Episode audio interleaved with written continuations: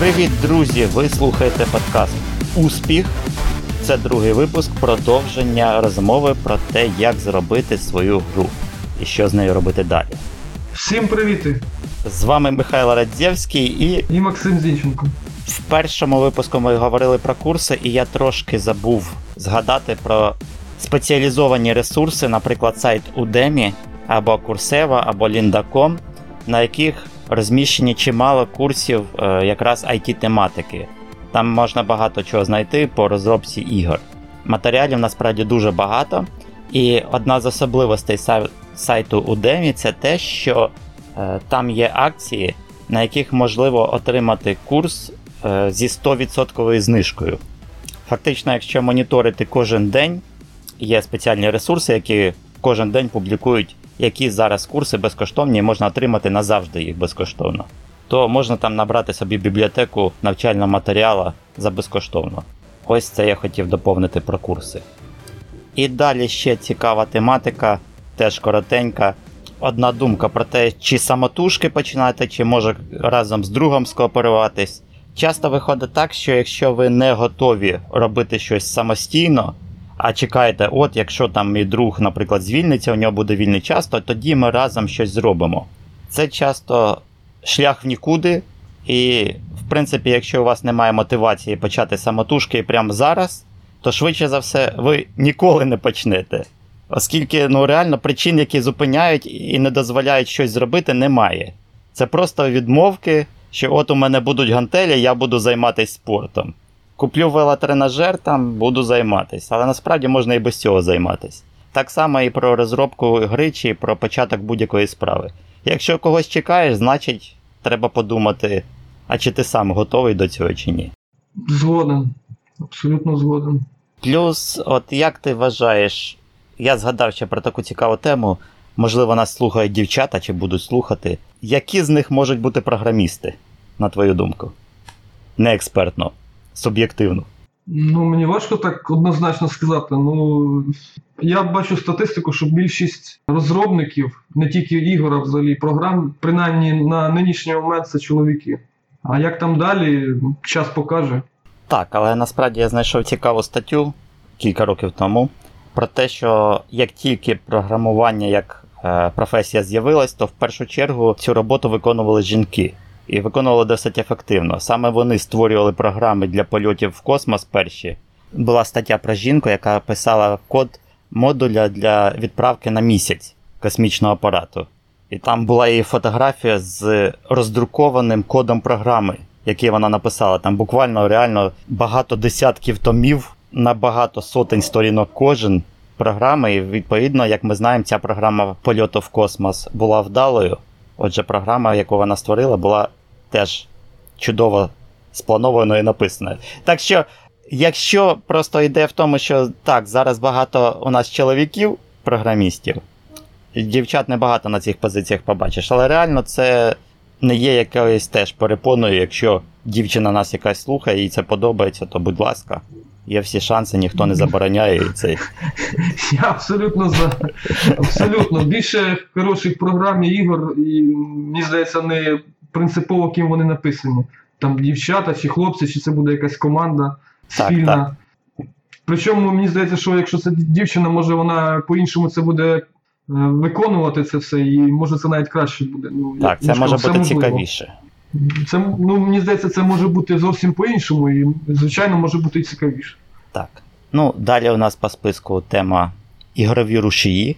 І тут є два варіанти: або створити самому ігровий рушій, тобто написати весь код програми, в даному випадку гри, е, з нуля, і потім його адаптувати під всі платформи, або використати вже готове рішення, яких насправді зараз існує чимало.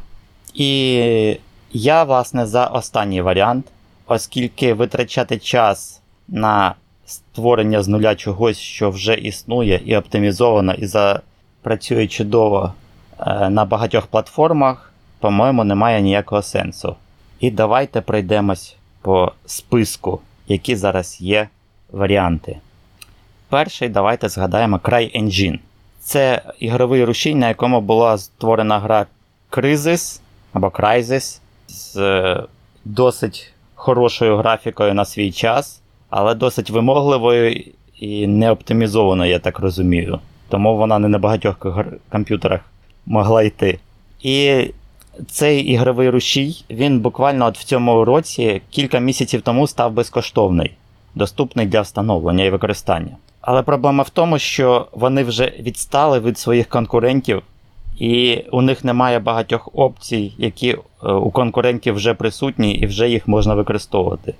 Плюс, наскільки мені відомо, там така ідея, що відкрити вихідний код у CryEngine, і код, наскільки я читав, не дуже добре написаний, але дуже добре прокоментований, так що розібратись в ньому буде досить тяжко, і документації по ньому досить мало зараз. Так що, по суті, це як можна з ним почати балуватися, але треба буде чимало часу витратити, щоб розібратися, як він працює. І плюс він ну, все-таки по більш багатьом параметрам поступається конкурентам. Тому я би саме з ним не працював в даний момент часу. Наступний пункт Unreal Engine 4 або Unreal Engine 4. Це ігровий рушій від розробників гри Unreal. Гра була досить популярна свого часу, і насправді це один з двох найкрутіших і найкращих ігрових рушіїв, які зараз існують. В цьому році він став теж доступний безкоштовно для встановлення і використання. Ще в минулому році він був доступний за досить такі невеличкі кошти 20 доларів в місяць. Ти міг його використовувати і без обмежень робити ігри. Зараз повністю безкоштовно. Просто заходиш на сайт, реєструєшся і завантажуєш нову версію. Знову таки, це, як я сказав, один із двох найкращих варіантів, які зараз існують з ігрових рушіїв, які дозволяють тобі зробити все, що ти хочеш, гру будь-якого жанру, хоча він більше оптимізований під щось типу 3D-шутерів чи від першої особи ігор. Але в принципі і 2D-ігри, і різної тематики ігри на ньому виходять, і всі вони мають досить таки пристойний вигляд, досить цікаво працюють і багато задоволених. Але саме я не рекомендував би його використовувати. Чому? Одна з його великих переваг це те, що у нього досить хороша графіка на дуже високому рівні. Але у нього є один підводний камінь, який вилізе через певний час після його використання. По ідеї, він найдорожчий у використанні ігровий рушій, який із всіх існуючих. Через те, що умови ліцензіювання говорять про те, що якщо ти на е, продукті, створеному на цій, на цьому ігровому рушії, почнеш заробляти більше 3000 доларів в квартал, то ти мусиш сплачувати 5%, я так розумію, від вартості продажу навіть в компанію, яка зробила цей ігровий рушій. Інакше це буде неліцензійне використання. Так що, якщо порахувати, 3000 доларів в квартал це в принципі не так вже і багато, і це досить таки реально отримати ці кошти. Але потім почнуться проблеми, особливо з нашим законодавством, коли ти, наприклад, отримуєш гроші, маєш за них податок сплачувати, і плюс від них ще відсилати 5% в цю компанію. Реально там вийде набагато більше, ніж 5%, і досить таки відчутна сума, оскільки, здається, вони хочуть 5%. Здається, оскільки треба читати деталі. Але як я розумію, там ідея в тому, що, наприклад, якщо ти продаєш в магазині гру за 10 доларів, то, по-перше, 30% завжди забирає магазин. Це стандартна зараз практика. Тобі пересилається 70%. Але Unreal Engine хочуть 5% від вартості продажу. Тобто 5% від не тої суми, яку ти заробив, а 5% від вартості продажу. І це, відповідно, автоматом виростає в 7%, оскільки 30% забирає магазин, то це 7% від твого прибутку. І плюс, враховуючи наше законодавство, як ти будеш пояснювати, наприклад, податковій що ти отримав певну суму, але з 5% від цієї суми, чи навіть з 7% ти не платиш податок.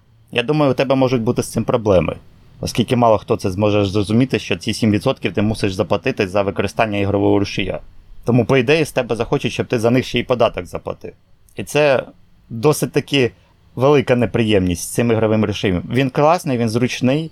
Там я читав багато коментарів, які порівнюють його з наступним ігровим рушієм, про який я буду говорити, Unity. І вони говорять, що Unreal Engine більш зручний у використанні, він більш функціональний, більш стабільний, траля-ля. Але оцей один його, не можу сказати, е, недолік, але особливість стосовно способу оплати за нього просто перекреслює всі недоліки. Якщо чи навіть не якщо, а коли ти зробиш на ньому щось вдале, то в тебе почнуться багато проблем з тим, як за це все заплачувати, і, і скільки ти реально з цього будеш отримувати. Оскільки фактично їх е, ти будеш тим більше перераховувати, тим більше ти отримуєш грошей від них. На відміну від ігрового рушія, за який ти, наприклад, заплатив фіксовану суму, і все останнє твоє.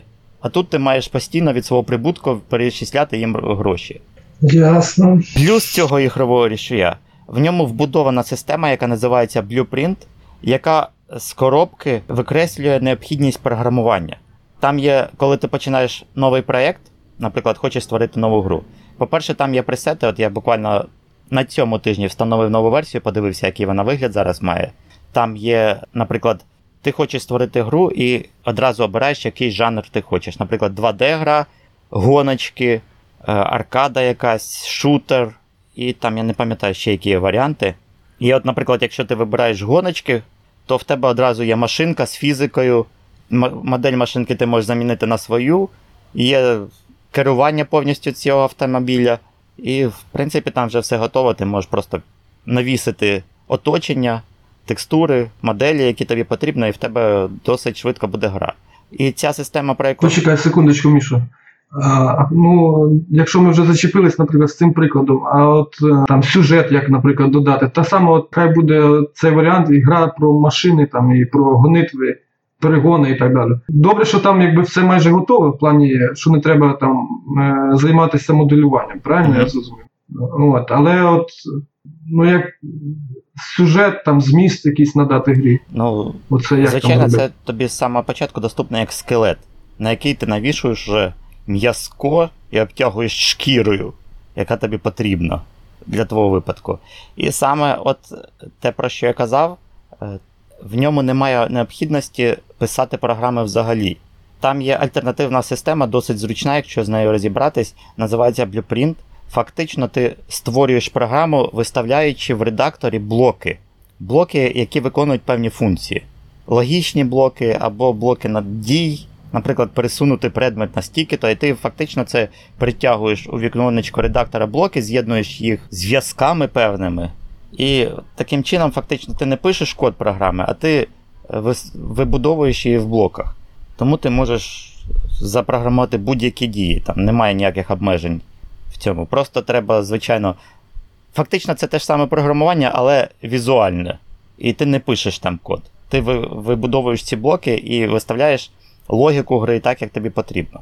Так само ти і сюжет там створюєш, що, наприклад, от ця камера в даний момент показує цей об'єкт. Через стільки-то часу переключається, наприклад, на цю камеру, і у гравця з'являється керування цим, ну, наприклад, автомобілем. І, наприклад, є ключові е, точки, чи як чекпоінти, да, до яких автомобіль має приїхати. Якщо ти приїжджаєш там чекпоінт такий-такий, то запускається така-то дія, наприклад. Ну, якби логічні зв'язки, Так, так? так. Ну, по суті, Причина наслідкова. ну, це, грубо кажучи, як створити гру з сюжетом. От таким чином Мгм. ти можеш зробити. Я Можеш зрозумів. розставити якихось NPC і запрограмувати до них якихось дій. Якщо ти до нього підійдеш, почнеш розмовляти, то як він тобі буде відповідати, і як це вплине на твою гру. Ну, відповідно, це все ти створюєш таким чином, без програмування повністю. Ця система вже досить відлагоджена і працює багато років, і вона досить стабільна. Ось, але, звичайно, з нею треба посидіти вивчити. Хоча е, ком'юніті у цього рушія досить велике і чимало матеріалів, навчальних, безкоштовних, можна все це дізнатись при бажанні. Кого саме лякає програмування, то ось в Unreal Engine можна без нього повністю обійтись. Плюс іще одна величезна перевага цього рушія, яку я правда тестив десь років півтора-два тому. Зараз от в мене немає необхідності, я не перевіряв. Наприклад, якщо ти робиш гру під iOS, оскільки iOS це одна все-таки з найприбутковіших і досі платформ, то по-хорошому тобі потрібен е, пристрій е, з OS X, наприклад, якийсь MacBook будь-якої комплектації, просто щоб ти з нього міг запустити, скомпілювати програму і зібрати її для публікації, наприклад, в Apple відправити. З Windows комп'ютера це дещо проблематично. Але Unreal Engine мене дуже він здивував. Коли я його спробував перший раз на Windows, він зміг зібрати і запустити проєкт на моєму iPad, який був підключений до Windows комп'ютера. Тож там вбудована ця система, яка дозволяє для iOS-пристроїв збирати з Windows готові прогр... проекти, програми. Так що, можливо, це теж от один з великих плюсів цього рушія. Не треба в обов'язковому порядку вам купувати MacBook чи пристрій з OS X для того, щоб скомпілювати, зібрати, відправити проект. Можливо, достатньо буде Unreal Engine. Але знову таки, я з цим рушієм небагато працював, просто запускав для тестів і плюс зустрічав інформацію про нього. Так. Коротше, ти теж і перший, і другий не рекомендуєш використовувати, як я зрозумів. Перший я взагалі не рекомендую, а другий, в принципі, можна спробувати. Він зручний, він відлагаджений, але знову таки будьте готові, що за нього доведеться сплачувати більше, ніж за всі інші в результаті. Або ви будете робити щось на ньому дуже поганеньке, що буде приносити мало грошей, і відповідно вам не треба буде просто за нього сплачувати. Але якщо все ж таки вам пощастить, то доведеться за це заплатити. Це якось підло, Міша. Ну, насправді так, вони його рекламують, що от ми безкоштовні, ми там дуже хороші, але реально от, ліцензіювання досить таки неприємне у них. Ну і вони подумали в першу чергу про свій прибуток і зиск. Якби вони про це не думали, то в принципі як би вони його могли розвивати, по суті, то. Реально, це один з двох зараз найкращих ігрових рушіїв, які існують. І наступний варіант це одразу скажу, я ним користуюсь весь час, вже кілька років з ним розбираюсь і активно на ньому створюю проєкту це Unity. На поточний момент існує версія Unity 5, і це зараз теж повністю безкоштовний у використанні ігровий рушій. До цього він був платний. От я в минулому подкасті сказав, що для того, щоб почати нормально створювати гру. Раніше вам треба було 800 доларів, я мав на увазі ліцензію Unity. Треба було 400 доларів за примітивну ліцензію Unity, і плюс ще 400 доларів за ліцензію, наприклад, для публікації в iOS. Але оскільки конкуренція зараз чимало ігрових рушіїв, то вони всі знизили ціну до нуля початкового використання. При цьому у Unity ти можеш без обмежень використовувати знову таки ще буквально рік-півтора тому була версія Unity 4 і Unity 4 Pro, які відрізнялись функціями. Наприклад, Unity 4 Pro була набагато крутіша графіка. Там були більше налаштування світла, і реально там різниця у графіці відрізнялась тим, що в безкоштовній версії і що в е, платній версії пропонувалась. Але е, конкуренція призвела до того, що зараз в Unity 5, по-перше, графіка в рази краще, ніж в Unity 4 була. По-друге, навіть в базовій версії немає ніяких обмежень по її використанні. Обмеження між е, безкоштовною і Pro-версією Unity лише в корпоративних опціях. Там як командна розробка, хмарові технології і тому подібне. Але по суті для початківців, для невеличких команд, які починають лише створювати свою гру, це абсолютно непотрібні речі, тому безкоштовна версія абсолютно функціональна і має все необхідне, що вам тільки може знадобитись. Ліцензія на Pro-версію має таку умову, що якщо компанія, яка використовує Unity, заробила понад 100 тисяч доларів в рік попередній, то значить треба купувати Pro-версію Unity. Якщо менше, то користуйся безкоштовною, без обмежень. І знову таки наголошую: якщо ти купуєш Pro-версію, то ти не маєш сплачувати додатково якісь кошти від кількості проданих копій твоєї гри. Тобто це одноразова купівля, так? Тому Unity, по-моєму, найоптимальніший варіант. І плюс у нього ще перевага цього рішія, і він дозволяє створювати тобі ігри під купу платформ. Unreal Engine теж він чимало може збирати гру. Наприклад, ти зробив гру у Windows, можеш її запускати на Windows, на Android, на iOS, на OS X. Це можна. Але в Unity 5, по-моєму, я не впевнений 100%, але, по-моєму, у них найбільша кількість платформ, які підтримуються. Зараз, якщо відкрити вебсайт, там приблизно 25 різних платформ, на які можна збирати створену твою гру, включаючи PlayStation, Xbox і тому подібне. А ти можеш, наприклад, ну, щоб більш воно предметно було там дві-три гри, хоча б одну якусь дуже популярну на цьому руші назвати. Так е, відносно відома всім. Є список у Вікіпедії ігор, створених на Unity. Angry Birds Epic Unity 3D. Blitzkrieg 3. Angry Birds 2. Kerbal Space Program, до речі, Unity 3D. Ham World Desert of Kharkan. Цього року гра. Siberia 3. Fallout Shelter. Real Mist Masterpiece Edition. Звичайно, Crossy Road. Мобільна гра, яка принесла півтора мільйони, здається, за перший тиждень своєї публікації доларів. Crossy Road. Ця гра заробила півтора мільйони на не просто зроб... вона зроблена на Unity, а вона ще й використовує рекламу Unity. У Unity є своя платформа рекламна Unity AD. І от саме ця гра заробила стільки грошей, використовуючи цю платформу. Так що як це подвійна реклама Unity, ця гра. Dead Effect 2013 року гра на Unity. Deus Ex The Fall. Sergeant Simulator 2013. Unity 3D, по суті, немає ніяких обмежень. Ти можеш як якісь відстойні ігри робити там за пару годин, так і ігри АААА плюс плюс плюс плюс рівня. Обмежень в цьому немає. Це якраз плюс Unity. Тому, по суті, я вважаю досить непоганий варіант для того, щоб і починати з е, Unity.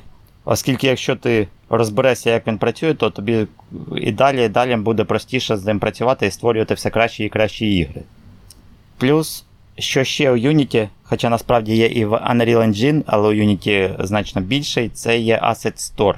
Це магазин додатків, в якому ти можеш знайти і е, отримати безкоштовно, але часто все-таки придбати за гроші додаткові якісь модулі для створення гри. Наприклад, там є текстури, є спрайти, є музика, звуки, 3D-моделі, 3D-оточення, є готові якісь інструменти, наприклад, модуль для діалогів.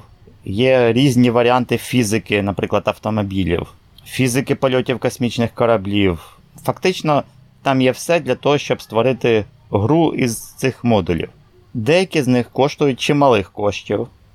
Але в цьому магазині є одна приємна особливість: там є 24-годинна знижка, яка кожні 24 години дозволяє придбати один з якихось товарів зі знижкою буває до 75%. І це, в принципі, досить таки суттєво.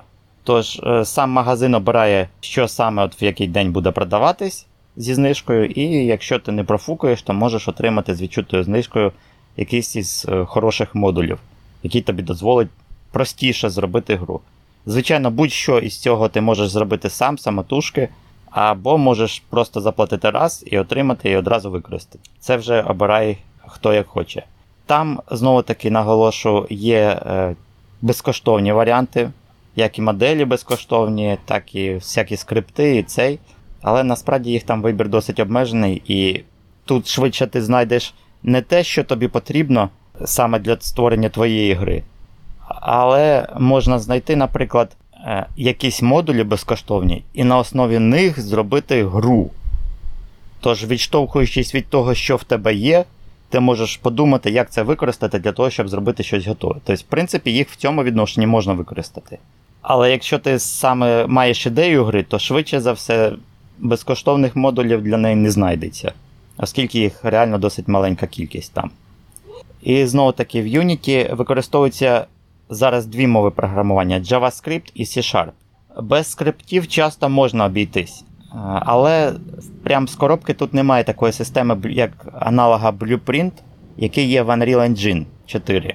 Хоча є платні модулі, які фактично виконують ту ж саму функцію, що Unreal Engine 4. В тебе теж з'являється вікно редактора, в якому можеш розставляти графічні і логічні елементи, і таким чином, не пишучи код програми, ти можеш створити програму будь-якої складності. В Unity це теж є система, але вона окремо, не вбудована. Плюс ще є дуже хороші готові приклади. І ну, фактично це як вже зібрані ігри, проекти. Ти його можеш завантажити і подивитись повністю, як воно працює. Наприклад, хорор-шутер від третьої особи. Там такий відомий приклад, який показувався на багатьох виставках, презентаціях Unity. Сонний чувачок ходить і відстрілює нічні кошмари. І це можна подивитися, як ця гра працює, і відповідно зрозуміти більше, як Unity працює, щоб використати це для своєї гри. Прикладів багато, вони на різну тематику, і 2D-ігри, і 3D-ігри, і взагалом все там добре. В Unity 5, а саме в Unity 5.4, версія, яка в даний момент знаходиться в бета-версії, досить перероблена система візуалізації. І на останній виставці GDC, це Game Development Conference, е, була презентована кілька демо е, з цієї нової системи, де вже по суті комп'ютерна графіка підбирається до кінематографічної якості. Ви можете подивитись демо е, від Unity Adam, на Ютубі його можна знайти, де по суті те, що ви бачите, воно рендериться в реальному часі. Раніше, як я пам'ятаю, я ще років 10 тому читав книжку про 3D Max і читав, яким чином створюються 3D-мультики, що буквально кожен кадр там рендериться буває тижнями, і потім воно все з'єднується в один фільм. Як ви знаєте, треба, щоб було не менше 24 кадрів на секунду. Отже, 24 кадри це якщо кожен рендериться тиждень, то це нереально великі і трудозатрати були, і втрати часу на створення тривимірних мультиків раніше, то зараз графіка набагато крутіша, набагато в рази краще, вже наближується мало чи до фотореалістичної, рендериться в реальному часі. І не на самих потужних комп'ютерах, до речі. А що буде далі? Це буде цікаво побачити. Ну, загалом я за Unity можна користуватись. А, ну плюс ще, до речі, про знижки дуже зрідка і досить таки спонтанно там виникають також масові знижки на певні групи модулів чи продуктів. І що приємно, знову таки, знижки часто бувають до 75%, і це досить суттєве зниження. Плюс локально деякі розробники можуть там, залежно від їхніх особливих побажань, робити в той чи інший момент часу знижки на конкретні якісь модулі їхні, які вони там продають. Так що, якщо слідкувати, можна досить сильно зекономити і отримати багато цікавих речей. Далі. GameMaker. GameMaker RPG Maker. Це цікаві системи для абсолютних початківців. Абсолютних. На них теж люди створюють ігри і публікують навіть в Steam. Можна використати інструмент, якщо ти його дуже добре знаєш, для того, щоб зробити щось дійсно цікаве і толкове. Але поріг входу в цю систему надзвичайно низький. Тут реально не потрібно ні програмування, хоча, по-моєму, в деяких там є можливість все-таки писати код. Але там це як з коробки, такі готові конструктори, які дозволяють досить швидко склепати свою, наприклад, RPG-шку або якусь простеньку гру. При цьому часто рівень цієї гри буде е, досить низький, і він не дозволяє зробити ігри найкращого гатунку.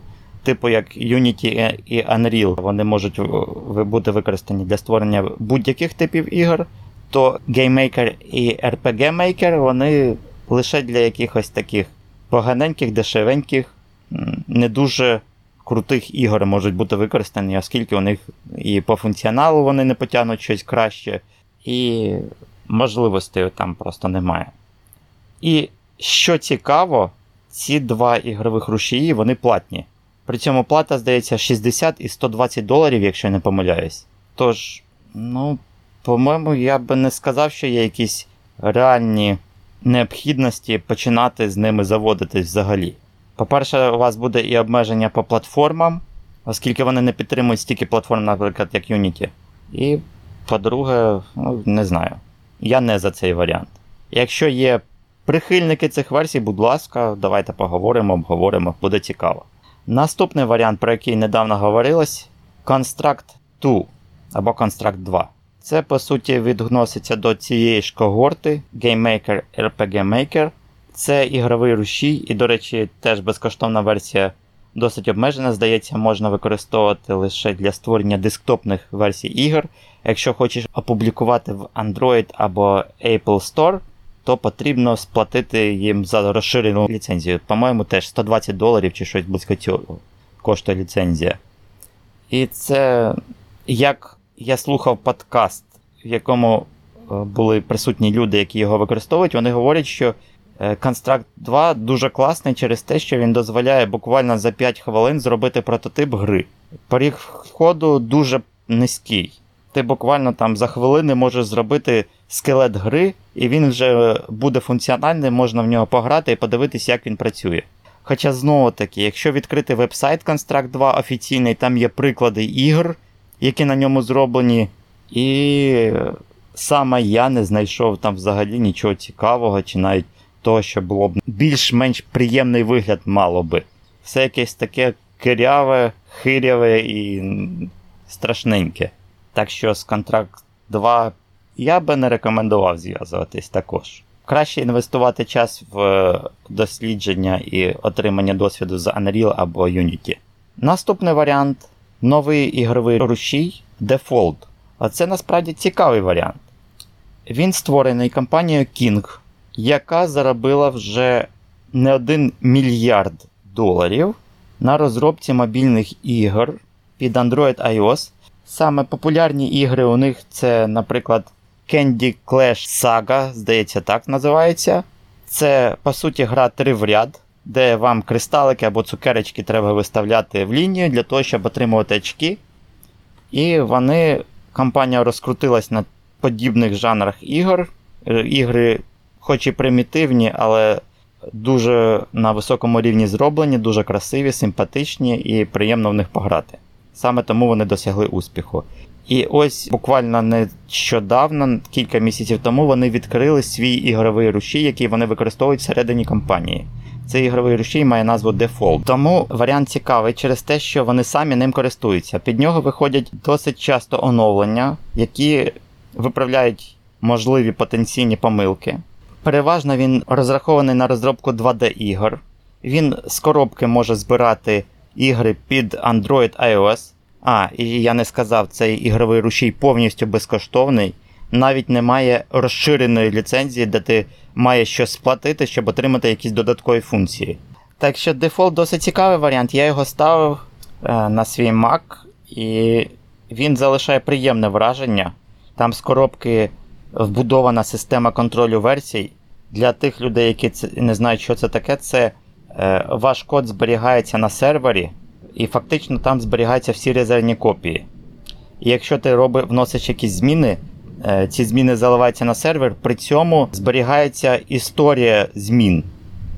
Так що ти не повинен боятися, що ти видалиш випадково якийсь файл або щось там внесеш якісь зміни, і вся гра перестане працювати. Оскільки ти завжди маєш доступ до історії цих змін і завжди можеш повернутися до робочої версії. Це все вбудовано з коробки і все працює. Отже, е, якщо ти, наприклад, зробиш гру з другом, ти реєструєш аккаунт на сайті Default, під'єднуєш аккаунт свого друга до свого проєкту, і у вас є доступ, синхронізований через їхній веб-сайт до твого проєкту. Ви, ви фактично разом можете одночасно, незалежно від того, де ви знаходитесь, працювати над одною грою. І заливати нові версії на веб-сайт, і відповідно кожен буде отримати оновлення і дуже швидко можна тестувати. Недолік цього рушія він вимагає програмування. Без програмування тут ніяк. Мова, яка використовується щось на зразок Lua, це скриптова мова, вона досить проста, але все ж таки в ній треба розібратися, щоб щось зробити. Так почекайте, цей е, рушій він тільки для мобільних платформ?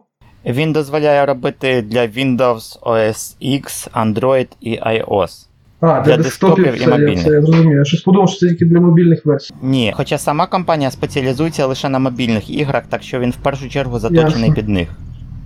І є ще недолік цього ігрового рушія. Він закритий, він не має вихідних кодів, і тому в ньому немає деяких елементарних базових функцій, які присутні в усіх інших. Наприклад, до нього неможливо підключити рекламу, оскільки немає ніякої можливості з'єднати бібліотека, яка відображає рекламу, до цього ігрового рушія. Просто не існує можливості. І поки сама компанія King не додасть цю можливість, ніяким чином ніхто не зможе відобразити рекламу в своїх іграх. Плюс я буквально два тижні тому чи три тижні тому слухав подкаст про цей ігровий рушій від людини, яка працює в цій компанії і роз... займається як рекламою чи розвитком е, популяризацією цього ігрового рушія. Була, був підкаст з цією людиною. І він сказав, що в цьому ігровому рушії немає внутрішніх платежів можливості. Тож, якщо ти робиш гру, наприклад, і ти хочеш там якісь продавати внутрішньоігрові речі за реальні гроші, то, як він казав, такої можливості немає. Хоча реально, що дивно, на офіційному вебсайті сказано, що ця можливість присутня. І внутрішні покупки доступні для Android і iOS лише. Тож, якщо ти будеш робити на ньому якусь гру, то в тебе є два варіанти заробітку лише: або платна гра, або внутрішні покупки. Рекламу в цю гру поки що не можна буде вбудувати, і насправді невідомо, чи можна буде в майбутньому, оскільки сама компанія, ну їм насправді це не потрібно робити для вас можливість підключати рекламу. Ще таке уточнення. Цей ігровий рушій є частиною системи, яка працює в компанії King.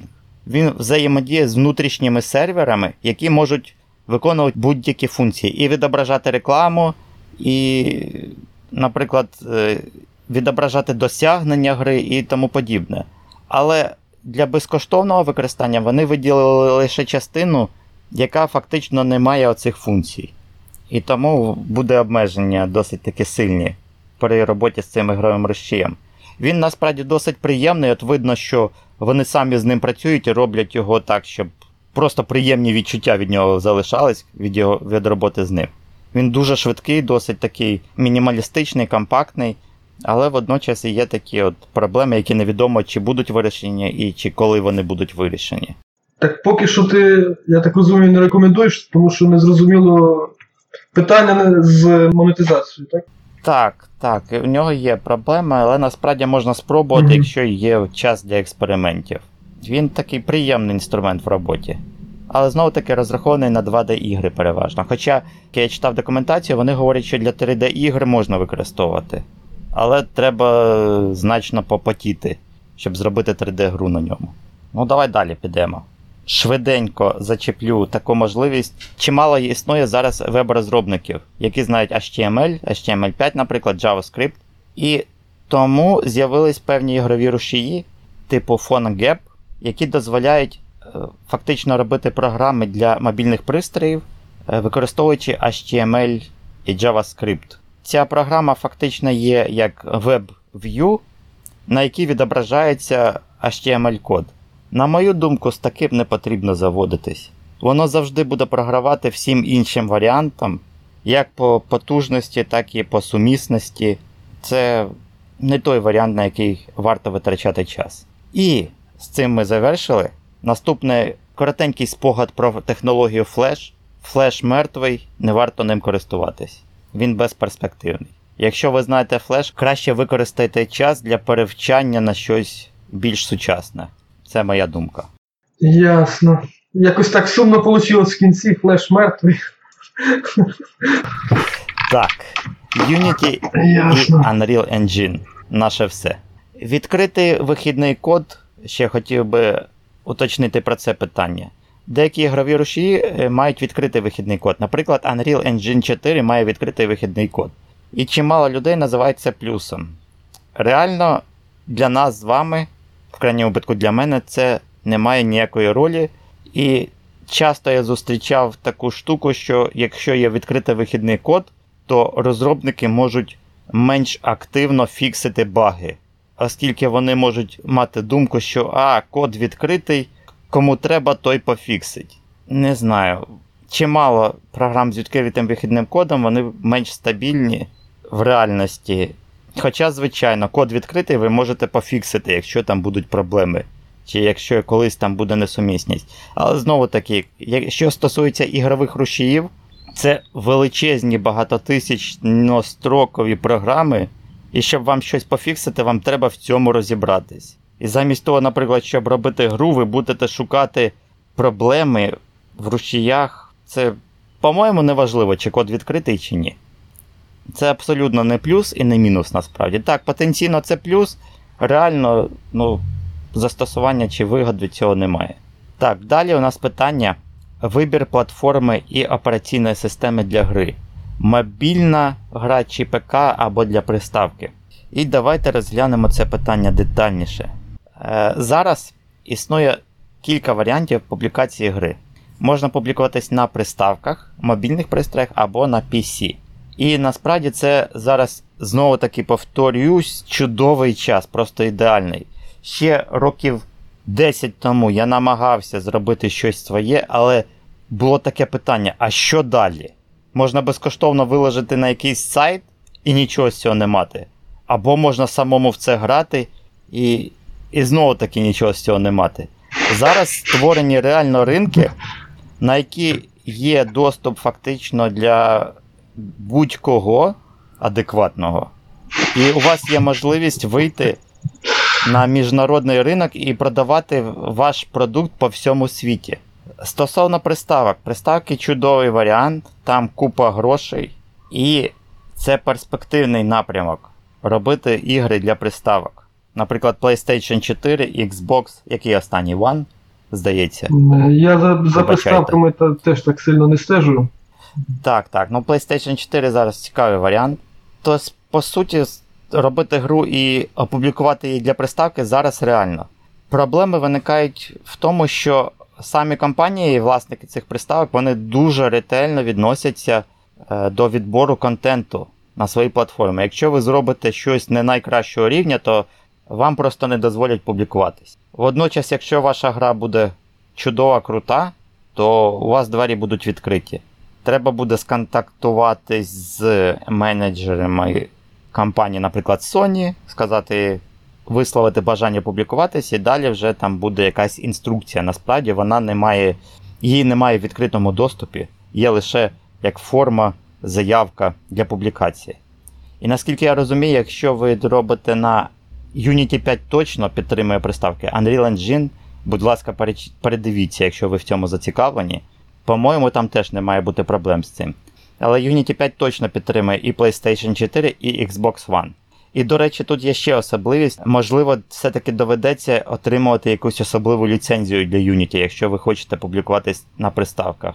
Оскільки прямо зараз з коробки в безкоштовній версії ця функція не активна. Тож видно, що можна зробити скомпілювати свій проект для PlayStation 4, але ця функція не активна, і коли спробувати її активувати, висвічується щось на зразок. Будь ласка, зв'яжіться з нашими менеджерами по продажу для обговорення активації цієї можливості. Отже, це вони теж розуміють, що це величезні гроші, і там в кожному конкретному випадку буде обговорюватись вартість е, отримання вами функції публікації для приставки. Тому цей варіант крутий, він ускладнений, але реальний. В наш час реальний. Якщо ви поставите мету, то реально опублікуватись для приставки. Саме я не маю опублікованих продуктів для будь-яких приставок, але, можливо, в майбутньому я подумаю над публікацією в цьому напрямку. Далі, мобільні пристрої. Це просто клондайк і ідеальний варіант для початку. Вже існує мільярди, здається, пристроїв мобільних активних по всьому світі. Це величезний ринок, який постійно росте, розвивається. І фактично є два лише магазини, які встановлені на всіх пристроях, які вам з нами можуть бути цікаві. Це Android-платформа, очевидно, і iOS. Windows Phone забудьте, це ще той кошмар. Я там спробував публікувати це біда-біда там. Вони, якщо ще не померли, то скоро-скоро. Не варто на них витрачати час. Отже, Android і iOS це наш з вами вибір. Хочеш багато грошей, іди на iOS. Хочеш просто почати перевірити себе Android. Дуже просто, легко і зрозуміло.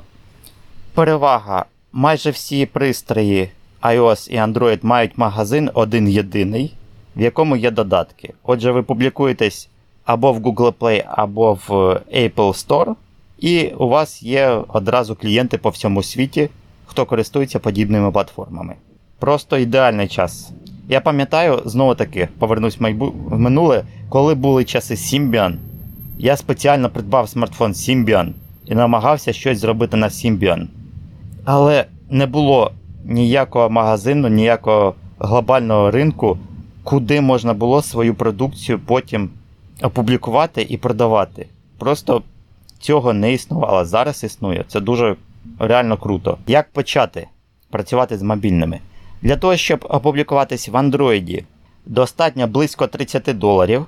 Це аккаунт розробника коштує стільки. Аккаунт пожиттєвий. Ви сплачуєте раз 30 доларів, і у вас є доступ до консолі розробника, в яку ви можете публікувати необмежену кількість ігор, програм і одразу їх почати продавати. Або розповсюджувати безкоштовно, або з рекламою, як вам захочеться. Все дуже просто насправді. Є певні нюанси з реєстрацією. Будь ласка, знову таки, ідея, яка завжди актуальна. Не порушуйте ліцензії, читайте умови. Не створюйте в Google кілька аккаунтів, бо вас реально можуть заблокувати, заблокувати довічно і ніколи не розблокувати. Якщо у вас не виходить зареєструватись, не створюйте інший аккаунт. З'ясуйте причину, чому, поговоріть з службою підтримки і зареєструйтесь коректно згідно правилам. Бо були прецеденти, не, не треба робити щось некоректне. Ось. Особливості Андроїда. Ви публікуєте гру, і знову таки, вона має повністю відповідати всім можливим вимогам, ліцензіям. Не порушуйте нічих прав, не крадіть ні в кого контент, ні музику, ні зображення, бо це може стати причиною блоку вашого аккаунта і ваших грошей назавжди, без права відновлення і реставрації. Завжди робіть все коректно. Особливість Google неприємна. Ви публікуєте гру, і якщо вони щось знаходять некоректне, вони блокують вашу програму. А потім присилають лист, а от там у вас є проблема. І Або є можливість її пофіксити, або вони просто сказали і роби як щось інше. Це трапляється не часто, але з таким зіткнутися можна. У Apple ситуація інша. Аккаунт коштує 100 доларів в рік. При тому я можу гарантувати вам на 99%, що вам він як мінімум окупиться, а принаймні ще й принесе більше грошей. Е, для прикладу, до речі, спочатку я починав з Android і зареєстрував Apple аккаунт приблизно місяців через 7 чи через рік після того, як мав Android аккаунт. І за перший місяць в Apple з однієї своєї програми я отримав в три рази більше ніж за рік з 12 програмами на Android. Грошей. Різниця відчутна. І по суті, зараз приблизно ця тенденція зберігається. Хоча от е, останнім часом Android якось змінив поведінку своїх сервісів, і вони реально почали більше грошей приносити, ніж раніше. В рази більше відчутно. Але все-таки Apple поки що недосяжний в цьому відношенні. Так от, аккаунт Apple коштує 100 доларів, і ви, коли зробите якусь гру, відправляєте її на модерацію, і це може модерація тривати тижня-два. І після цього Apple або опублікує гру або програму, або відправить вам листа, де вкаже точно, що не так, що вони хочуть, щоб ви виправили, перш ніж вони дозволять опублікувати. Що насправді дуже приємно. Тож, у вас, в принципі, немає можливості е, заблокувати там отримати блок аккаунта чи втратити кошти насправді від того, що ви там щось опублікували, випадково некоректне, і потім ваш аккаунт заблокували, як це Google любить. Ось, різниця є насправді. Перспективні обидві платформи. Android легко почати 30 доларів назавжди, знову таки повторюсь. Apple 100 доларів кожен рік. Вам треба сплачувати. При цьому 100 доларів лише для iOS, якщо захочете для комп'ютера зробити OS X, це додаткові 100 доларів. Ось такі справи з мобільними платформами. Тепер, що стосується десктопів, лідер по продажам ігр це платформа Steam від компанії Valve, яка зробила Half-Life і потім ще чимало чудових ігор. І вони створили е, маркети взагалі платформою співтовариства для людей, які люблять ігри. І ця платформа має назву Steam. Ця платформа лідер зараз на десктопних комп'ютерах. Існують інші платформи, але вони не мають стільки оберту коштів, як Steam. Якщо не помиляюсь, 80% грошей крутяться у Steam серед десктопних платформ. Тож, в першу чергу, якщо хочете робити щось для комп'ютера, орієнтуйтесь на Steam. Як опублікуватись у Steam? Вони нещодавно ввели систему Greenlight, що перекладається як зелене світло. Щоб отримати доступ до цієї платформи, вам потрібно сплатити 100 доларів одноразово, і ви назавжди отримаєте доступ до системи Greenlight.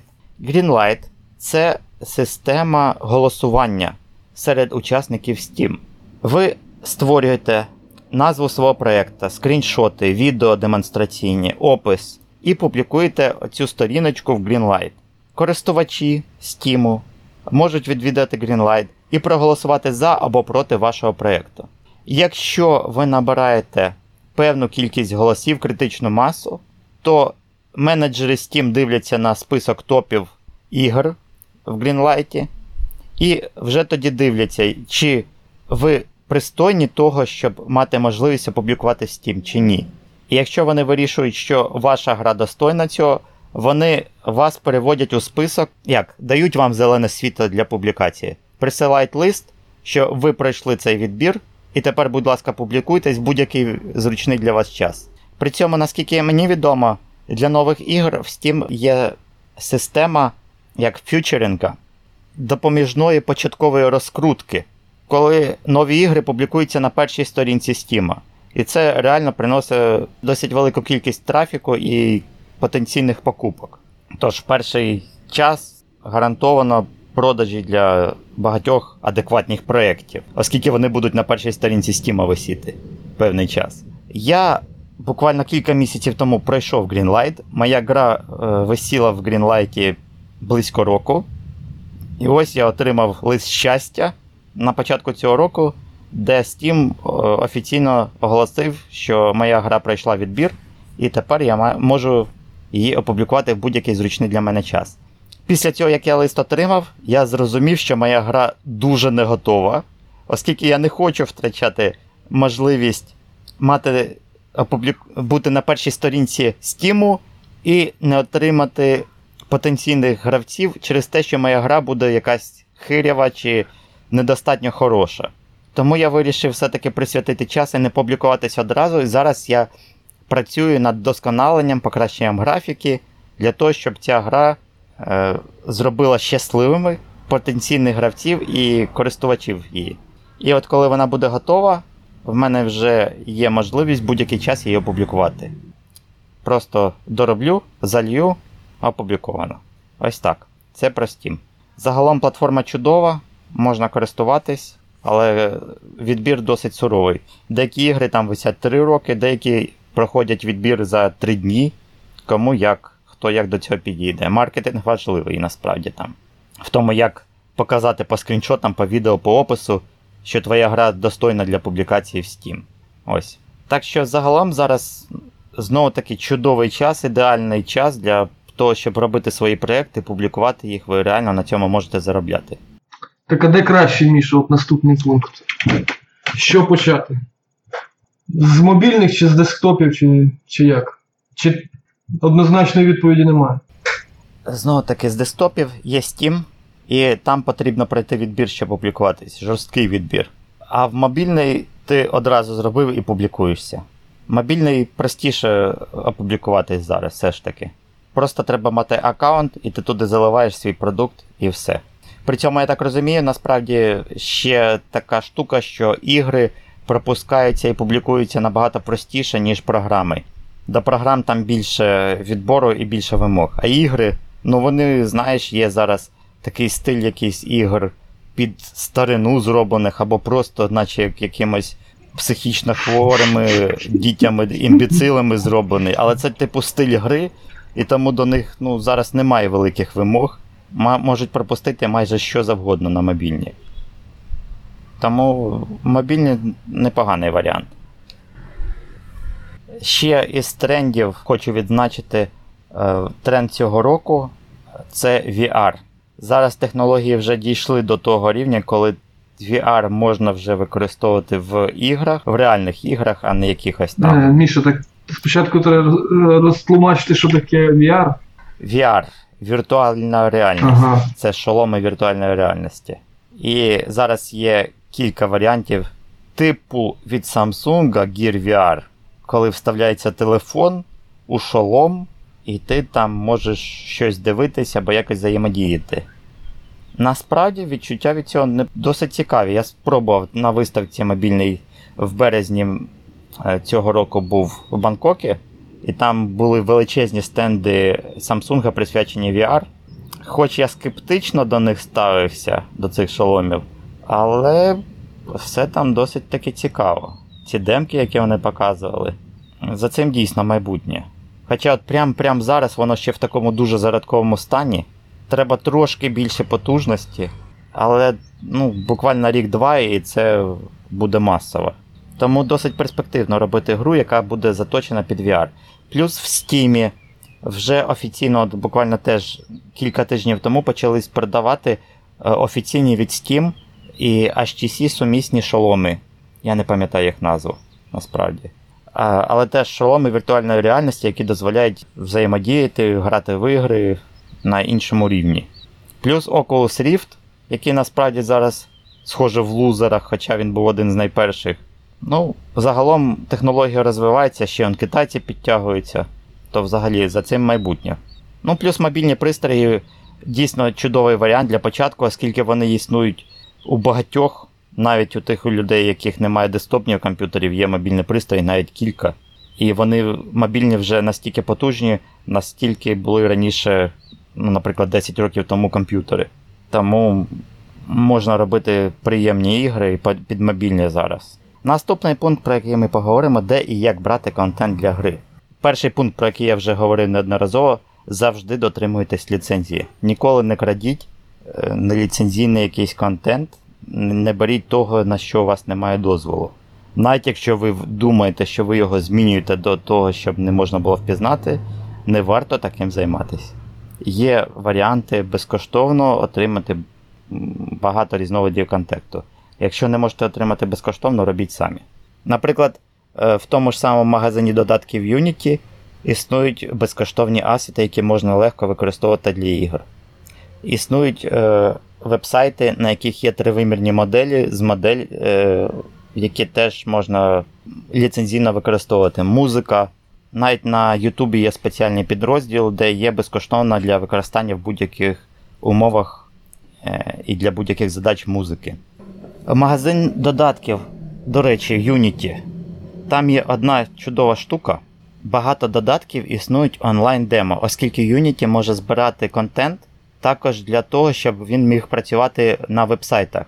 Тож ти можеш зробити гру, яка буде фактично на сайті працювати. І таким чином це досить легко розробникам, які от зробили контент і продають його в Asset Story, робити демко для того, щоб ти подивився перед покупкою, як воно все це працює. І це величезна перевага. Перш ніж сплачувати гроші, е, можна отримати, поганяти демку, подивитись, як, наприклад, машинка їздить, або яка з різних боків модель, який вигляд має, яка в неї анімація. І звертайте увагу, що якщо ви купуєте чи берете 2D, 3D модель якусь, то вам, скоріш за все, ще знадобиться анімація до неї. Оскільки 3D-модель це чудово, але вона ще має бути якось анімована і рухатись. Звичайно, якщо це не статуя, чи якийсь будинок, чи статичний якийсь об'єкт інший. Якщо це людина, то там має бути ряд анімацій також. І про це не варто забувати. Або можна завжди знайти фрілансера, наприклад, який вам зробить за певні гроші те, що вам потрібно.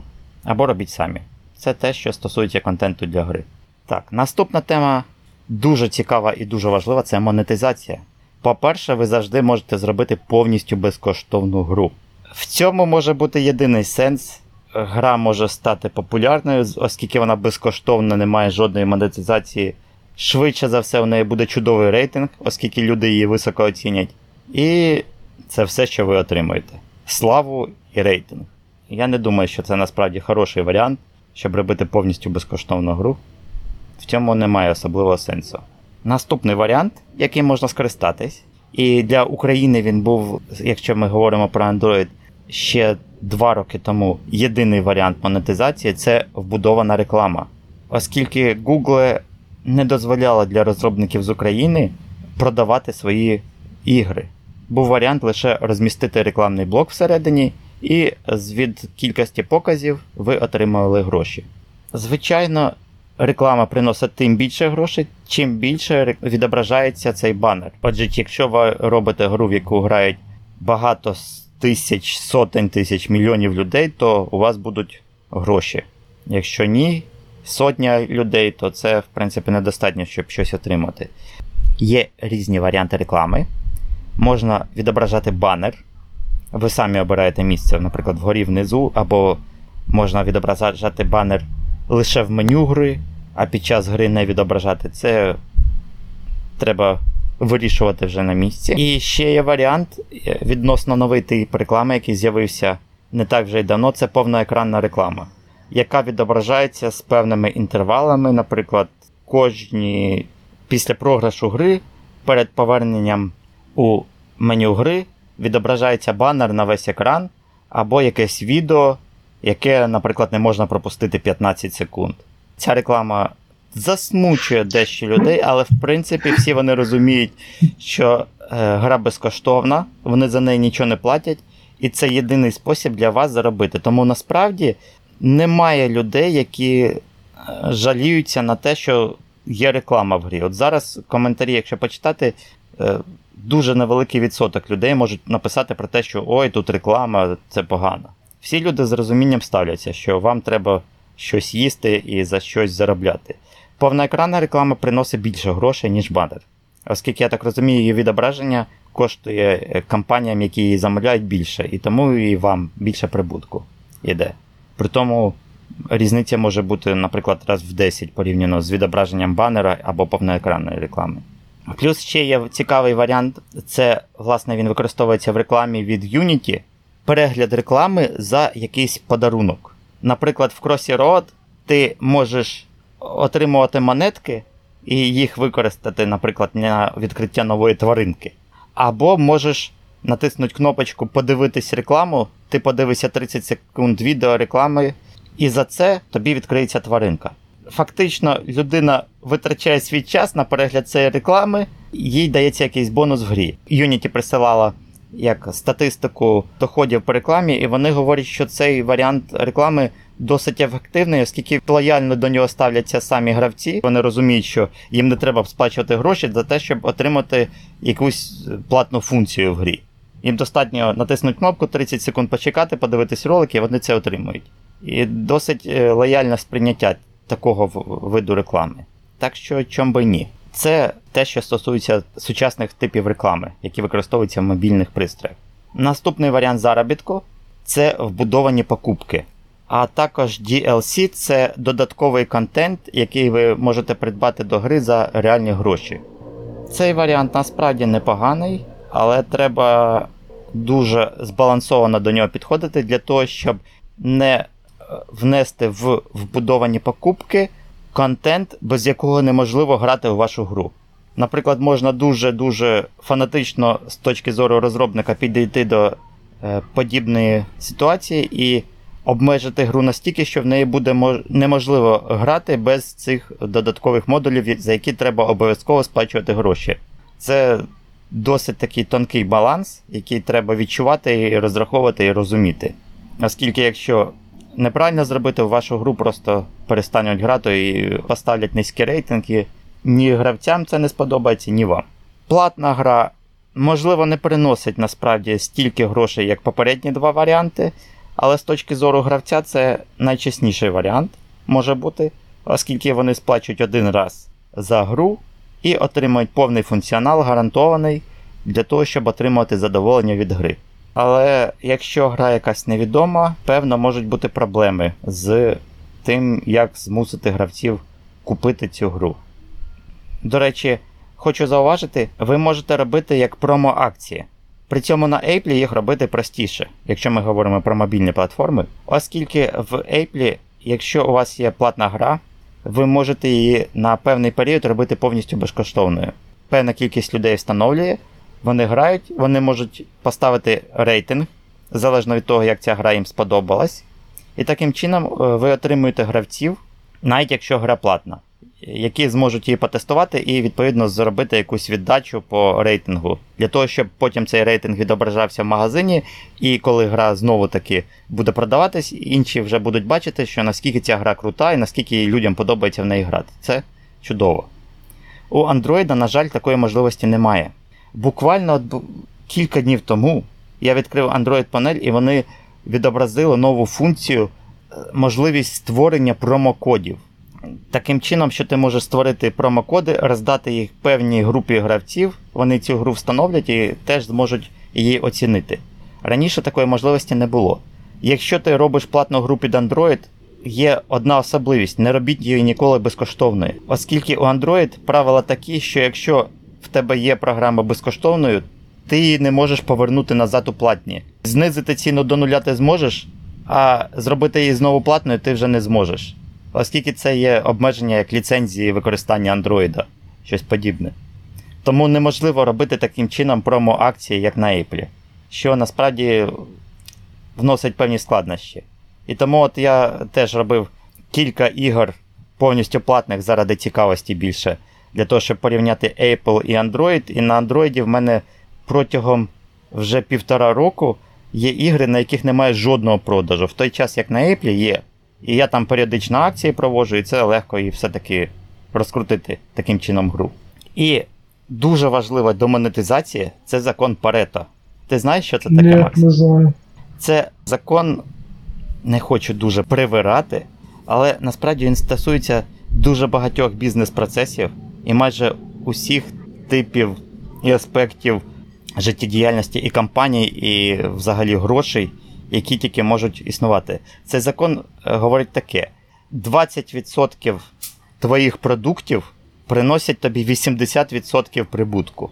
І якщо ти подумаєш і порахуєш реально, наприклад, от, якщо ти, наприклад, менеджер в якійсь компанії, і ця компанія подає певну продукцію, ти можеш порахувати, які продукти приносять найбільше грошей, і зазвичай це буде подібне от співвідношення. Лише 20% приносять 80% прибутку. І 80% продукції приносять 20% прибутку. Те ж саме насправді і в іграх. Якщо ви зробите 10 ігор, то гарантовано дві з них будуть приносити 80% або близько цього прибутку. Це нормально.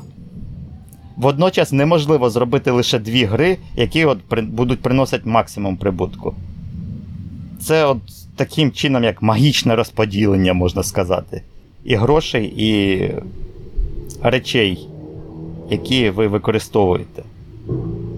І по суті, у мене так на Android. У мене чимало програм, але більшість, лише кілька з них приносять основну масу прибутку. І це нормально. Я просто хочу зауважити, щоб ви були до цього готові. Якщо ви зробите одну гру і вона приносить чимало коштів, то вам пощастило. Але часто треба робити ігр 10 для того, щоб отримати щось таке відчутне, і ви реально побачили, що ось оці дві, наприклад, із 10, дійсно користуються попитом і щось приємне вам несуть. Е, Є, до речі, не знаю наскільки правдиво, але у Фейсбуці бачив картинку про успіх компанії Rovio, яка зробила Angry Birds. І там на, на цій картинці говорилось про те, що вони зробили, по-моєму, з 50 ігор, і всі вони невдалі. І в них не було прибутку, вони прям кінці з кінцями зводили і вже думали закривати кампанію. Але вирішили так, що от робимо ще одну останню гру. і Якщо вона от нічого не приносить, то все, закриваємось і завершуємо з цим, бо це безперспективно. І вони зробили Angry Birds, який приніс їм мільйони, якщо не мільярди грошей, і вони за рахунок цього і живуть, і розвиваються, і далі зараз от успішна компанія. І в топі, і всі на них рівняються, і купа клонів вийшла, і цей. Тож, в принципі, так, треба працювати для того, щоб отримати якісь суттєві результати. Вам може пощастити, і ви зробите одно... одразу щось хороше. Але якщо не зробите, це нормально. Це закон Парето в дії. Робіть далі і обов'язково успіх буде. Це те, що я хотів зауважити про монетизацію. Так, наступний пункт тестування і перевірка гри. Якщо ми говоримо про мобільні пристрої, то непогано мати все-таки залізні реальні пристрої, на яких можна перевірити те, що ви робите. Для Android, по-моєму, все ж таки найоптимальніший варіант це пристрої Nexus, які мають найостанніше оновлення Android, хоча, можливо, це не дуже корисно, оскільки найновішим Android мало хто насправді користується із реальних користувачів. Зараз, наприклад, найпопулярніша версія Android 4.4, при тому, що буквально через пару місяців вже офіційно буде анонсований Android 7. І це біда-біда, але нічого з цим не зробиш. Тому, в принципі, можна обзавестись рядом пристроїв, навіть якісь взяти китайські на МТК, телефончики чи планшетики для того, щоб перевіряти, як працює. Але, можливо, навіть одного пристрою достатньо для початку. Особливо з самого початку з розробки в це вкладатись неможливо. Але чим більше пристроїв ви протестуєте, тим краще і тим більше ви охопите аудиторію потенційних користувачів, тим більше вони будуть щасливі. З iOS я не рекомендую вже брати щось старіше iPhone 5S і iPad 4. Все, що новіше, можна брати і використовувати. Є можливість е, перевіряти роботу ігор програм на емуляторах. Хоча насправді, якраз от з перевіркою ігор на емуляторах це біда. Швидше за все, це не вдасться вам зробити. Так, не вдасться. Емулятори не підходять для тестування ігор сучасних. Оскільки, по-перше, вони працюють значно повільніше за реальні пристрої. Хоча емулятори Apple на диво досить швидкі і адекватні, схожі по швидкодії з нормальними пристроями, але проблема в тому, що як ви будете перевіряти керування гри. Якщо, наприклад, робити якийсь 3D-шутер, там обов'язково мати джойстик, віртуальний навіть два, для керування рухом героя, е, і другий для повороту камери, для того, щоб дивитись по бокам. Це просто нереально зробити на емуляторі. По-любому треба буде якийсь пристрій для того, щоб перевірити, як гра працює. В принципі, можна ризикнути, якщо, наприклад, з Apple е, стосується справа, можна спробувати, наприклад, зробити на Unity гру, перевірити її на комп'ютері на Android і сподіватися, що на айфоні вона теж буде працювати нормально, оскільки Unity досить оптимізована. І швидше за все проблем ніяких не вилізе. Якщо зовсім проблеми з грошима у вас великі, то чом би і ні, можна ризикнути. Але знову таки це ризик може бути відчутний, оскільки все одно треба аккаунт Apple за 100 доларів, в який ви відправите ґрунт, яку ви не перевірили. Але Apple її по-любому перевірить. Якщо вона якісь має проблеми, вони вам про це напишуть. Можна таким чином зробити. Але краще мати залізні пристрої, на яких реально ви перевірите, як працює ваша гра. Це те, що тестування. Аналітика. Аналітика може досить вам полегшити життя. Зараз існує чимало інструментів, які дозволяють слідкувати анонімно, звичайно, за діями ваших користувачів. Ви, наприклад, можете дізнатись, в якому місці мапи в вашій грі у, у гравців виникають найбільші проблеми. Наприклад, де найбільше людей гине. І ви можете, наприклад, якщо цей момент спричиняє тому, що гравці просто кидають вашу гру на цьому місці, ви можете виправити цю ситуацію і зробити так, щоб менше людей там застрівало або взагалі не застрівало. І таким чином ви можете до того, як вам хтось напише коментар, що ось там у вас є проблеми, ви це можете побачити, аналізуючи дані по тому, як ваші гравці грають у вашу гру.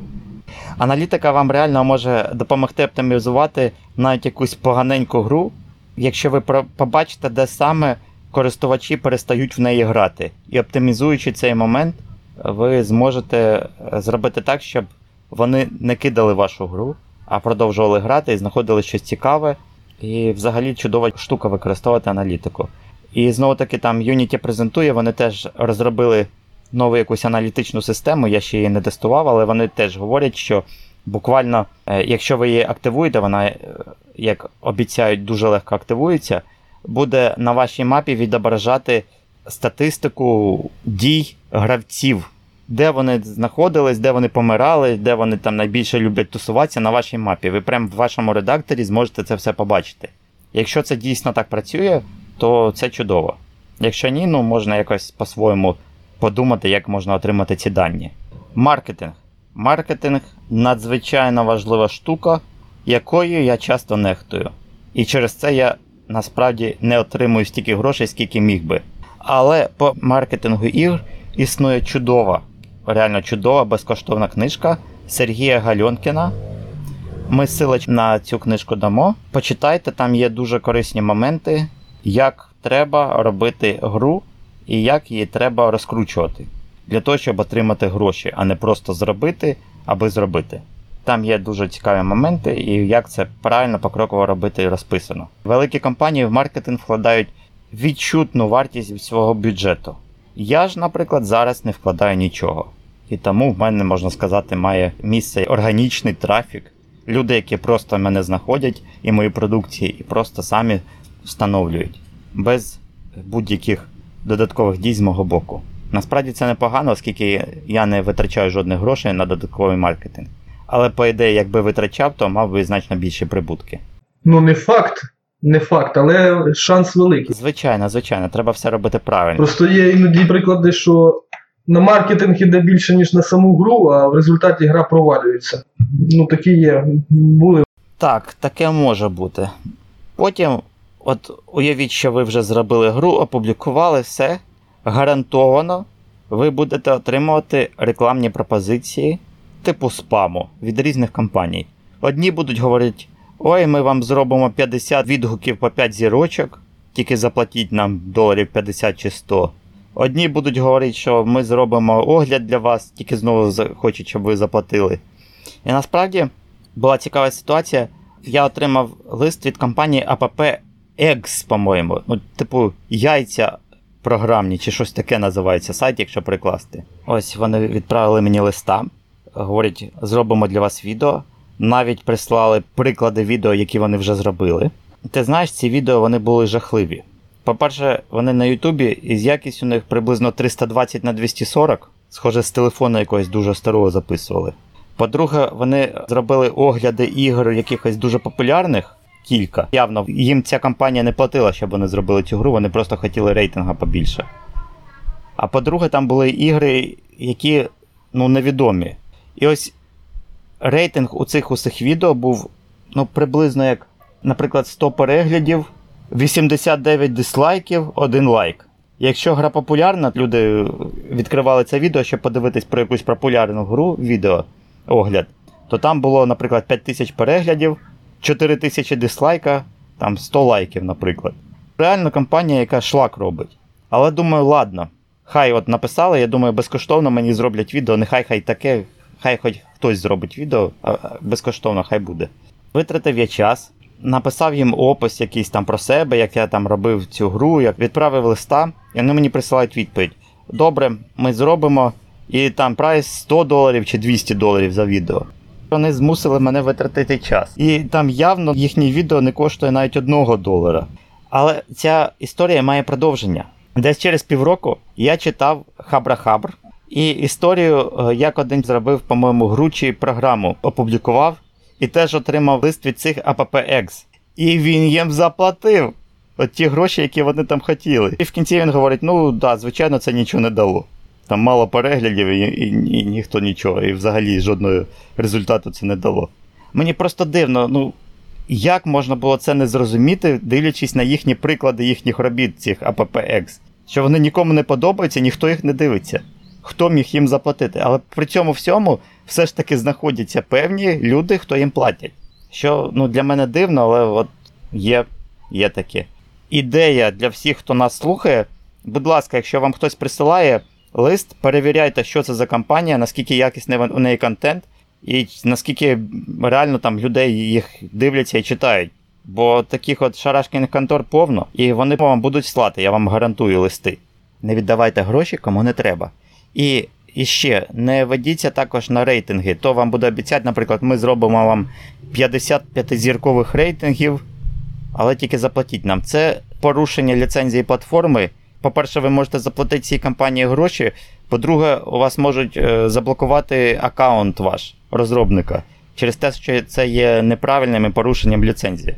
Так що ви фактично можете заплатити за те, що у вас закриється доступ назавжди до публікації будь-яких інших продуктів. Не варто цим займатися.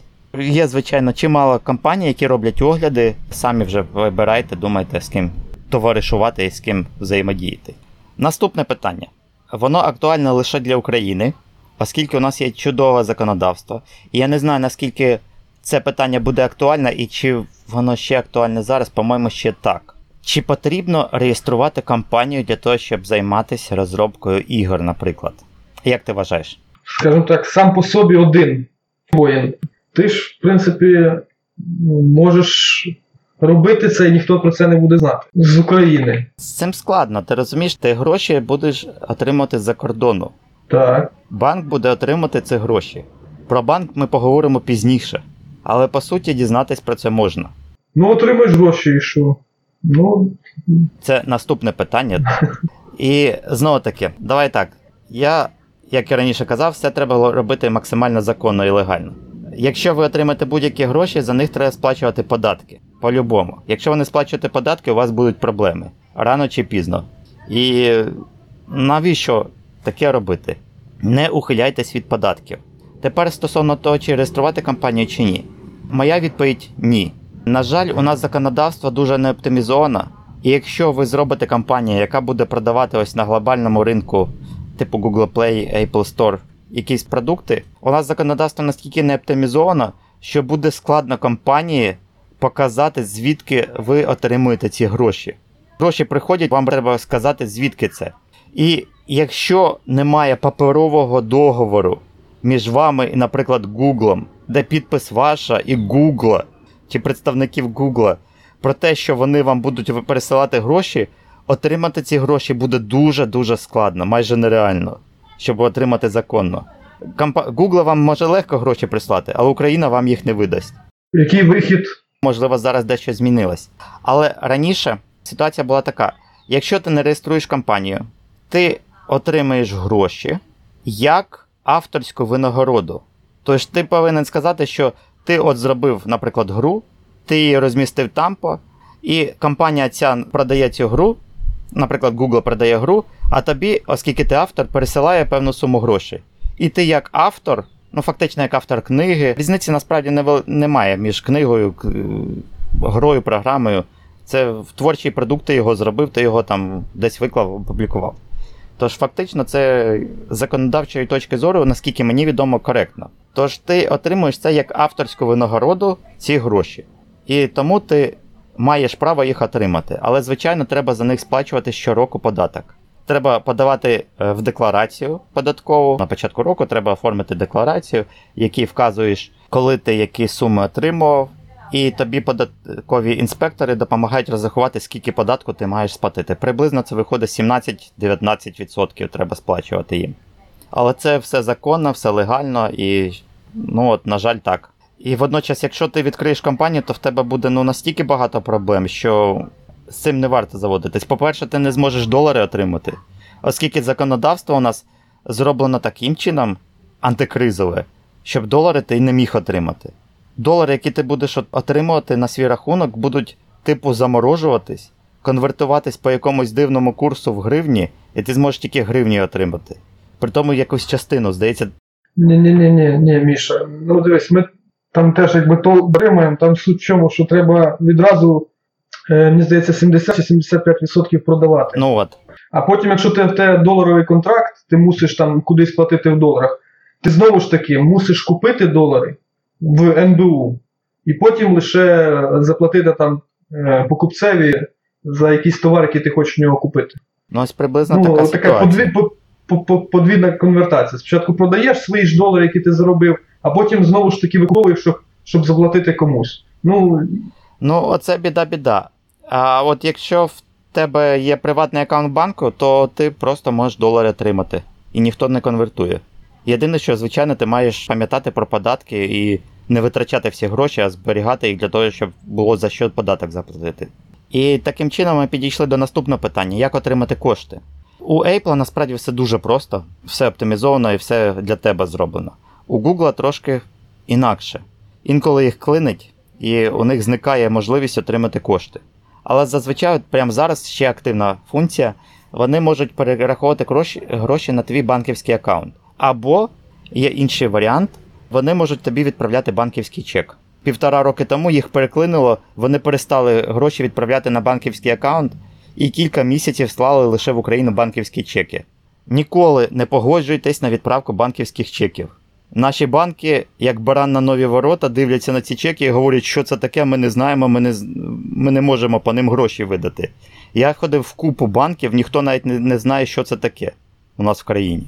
Тому ці чеки просто лежали рік, потім вони були анульовані, і мої гроші повернулись на аккаунт в Google. І Google мені знов їх прислав уже на банківський аккаунт.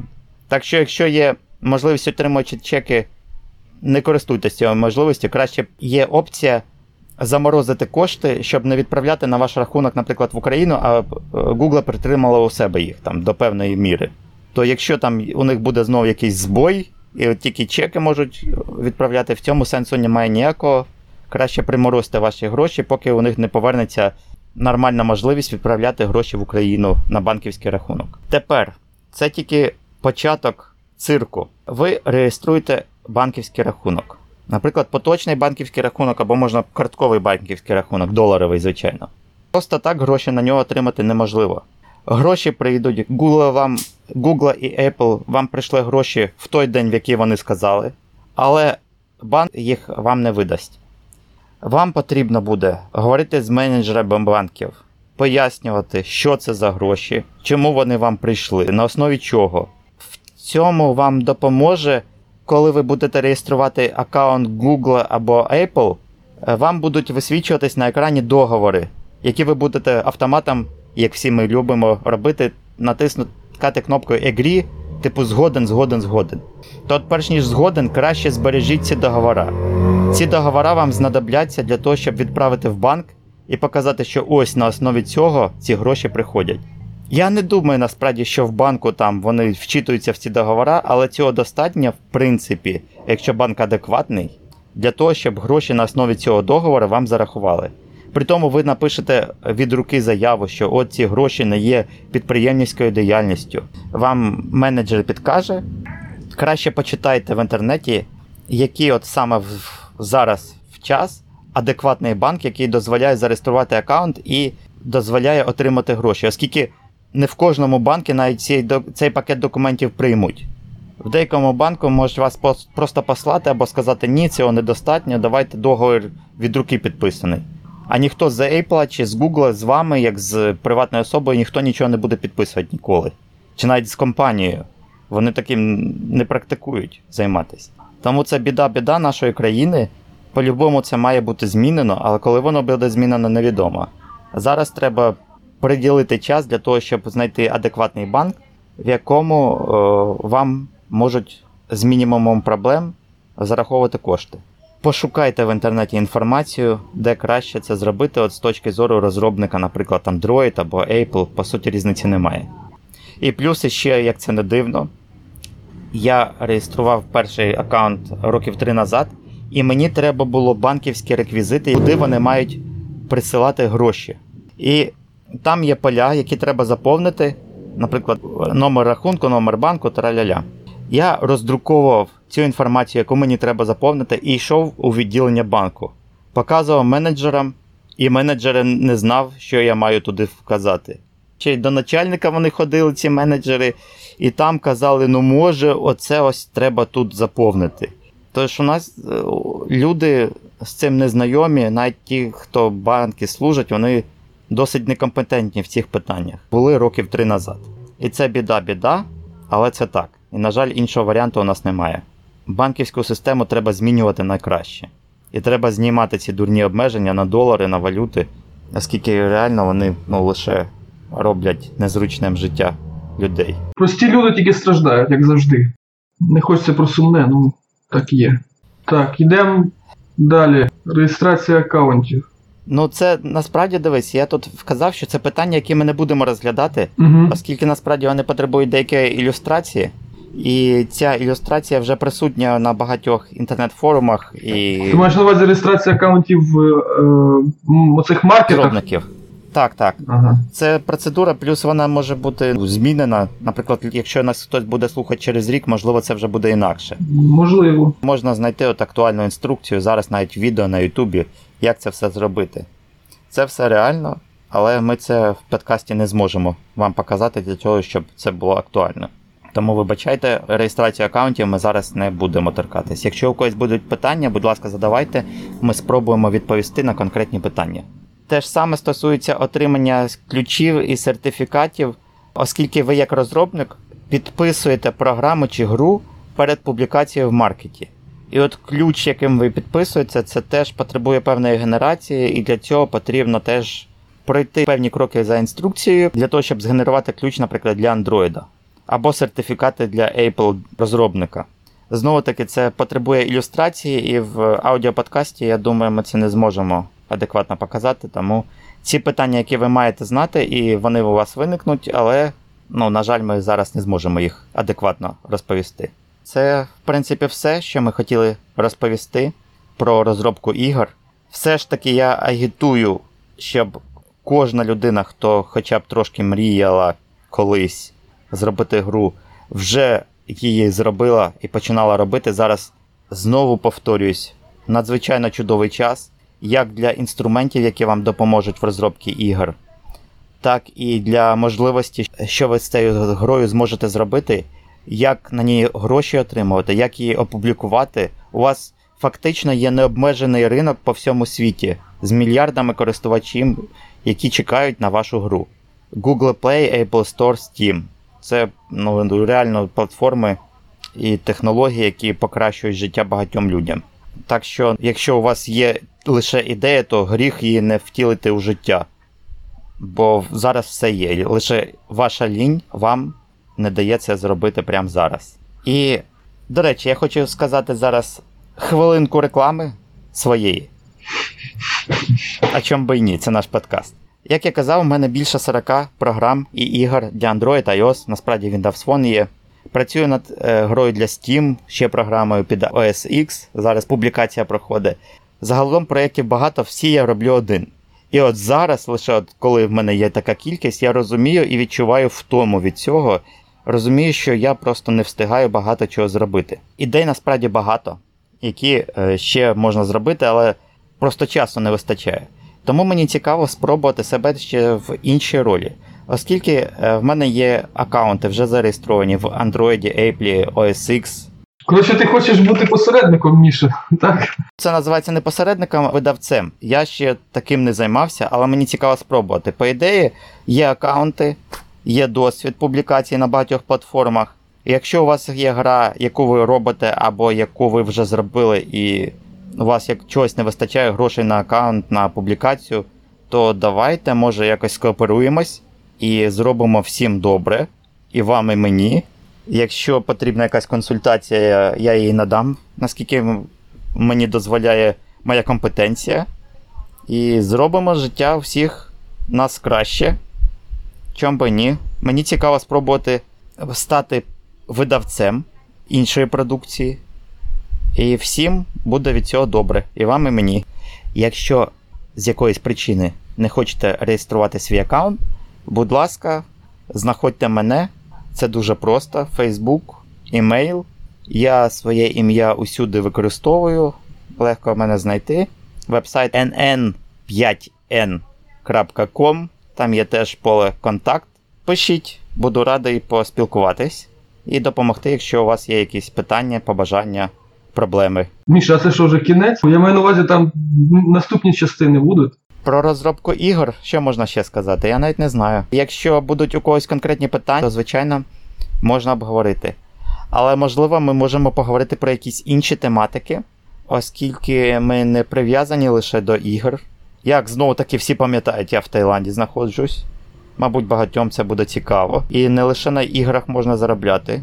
Наприклад, можна зробити програму. Наприклад, можна зробити якийсь контент, який продавати в Asset Story. Багато є варіантів цікавих, як заробити грошей, і при цьому саме варіанти, які не вимагають постійної роботи. Наприклад, ти робиш щось один тиждень чи один місяць, публікуєш це і отримуєш від цього гроші 3-5 років. Незалежно, чи ти займаєшся цим продуктом, чи ти просто відпочиваєш чайок п'єш весь цей час. І, по-моєму, це чудові варіанти зараз і можливості в цьому відношенні. І багато чого існує, що можна розглянути. По іграм я склав план, ось як створити гру. Ми його зараз повністю пройшли. Звичайно, є певні нюанси, але то вже краще, якщо у когось є питання, то задавайте, ми будемо вже предметно розмовляти на цю тематику. А ти що вважаєш? Ну, от мені інтересно, наприклад, жанри. Там же купа жанрів ігор. От, І стратегії, і там і шутери, і ці машинки, всякі перегони, от, і симулятори, і там, ну, я ж кажу, варіантів купа. От, Просто навіть якийсь жанр найлегше взяти для початку. Найпростіше, з якого почати. Ти знаєш, в мене підозра, що непогано було б почати з платформера 2D. А точніше, що значить платформер? Це що значить? Ну, платформа це теж якийсь, якийсь жанр, чи що це? Так, да, це жанр. Супер Маріо, пам'ятаєш? Фактично є платформи, які висять в повітрі, і чувачок по ним бігає, стрибає, відстрілює ворогів. Насправді це досить легко зробити. Я зрозумів. І, до речі, в минулому подкасті я додав лінк на Хабра статтю, чотири частини статті, як зробити платформер. Все досить просто.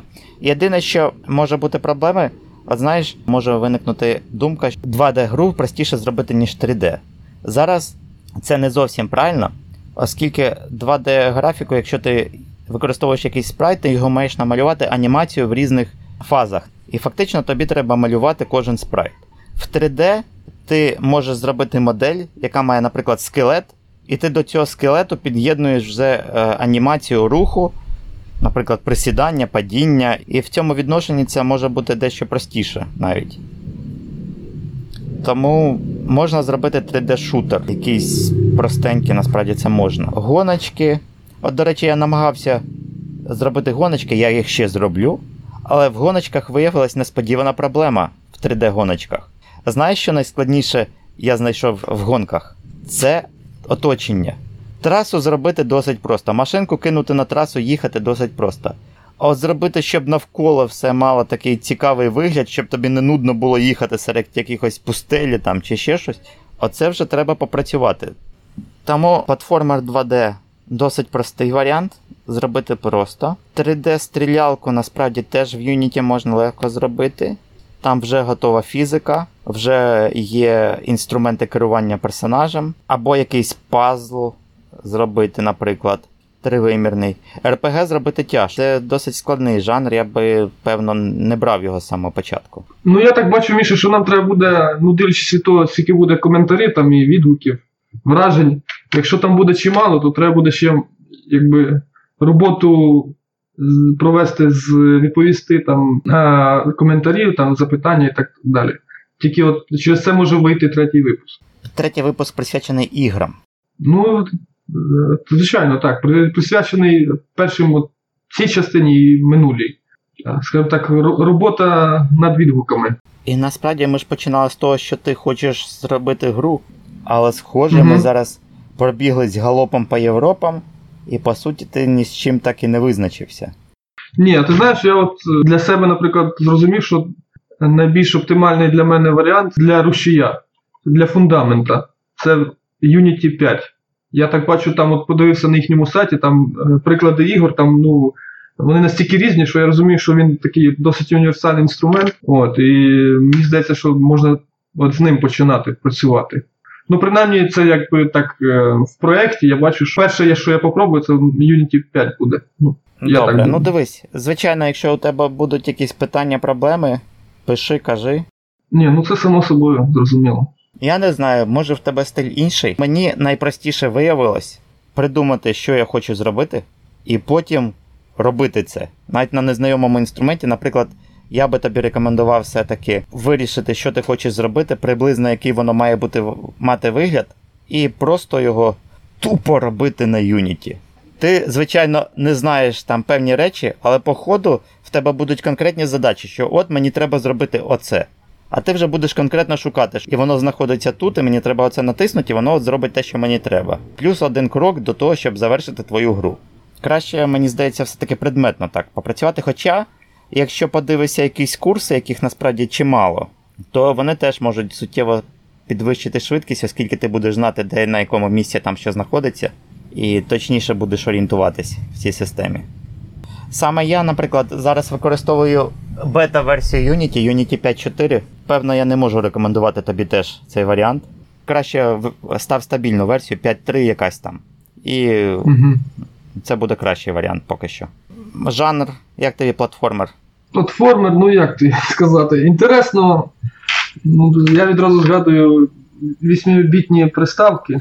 Так, так. От, і тоді, тоді було дуже інтересно цим займатися. Ну, після того, як ти попробував набагато цікавіше і краще, то ну, такі платформи виглядають трошки дуже в ретро світлі такому. Ну, давай, може, спробуємо визначитись, щоб тобі ще було цікаво і щоб простіше було б зробити. 3D-шутер. Ти знаєш, я думав от над е, стратегією. Взагалі я хотів з РПГ почати, ну так як ти кажеш, це дуже важко і складно. Так, я все-таки вважаю, якщо ти почнеш, то ти можеш і не закінчити ніколи. Це поганий варіант. Ну, звичайно. Е, в принципі, от стратегія в реальному часі от, Ну, Є в мене вже деякі якби задуми. Тривимірна, двовимірна? Ну, тривимірна була б, напевне, цікавіше, але складніше. Мені здається, треба краще з- з дво- з двовимірної почати. Не обов'язково. А хто там буде воювати? Танчики, чи люди, чи персонажі ні, якісь? ні, я думаю, піхотна стратегія. Десь, напевне, про Другу світову, отак от. Ага. Я тобі можу порекомендувати все-таки тривимірну.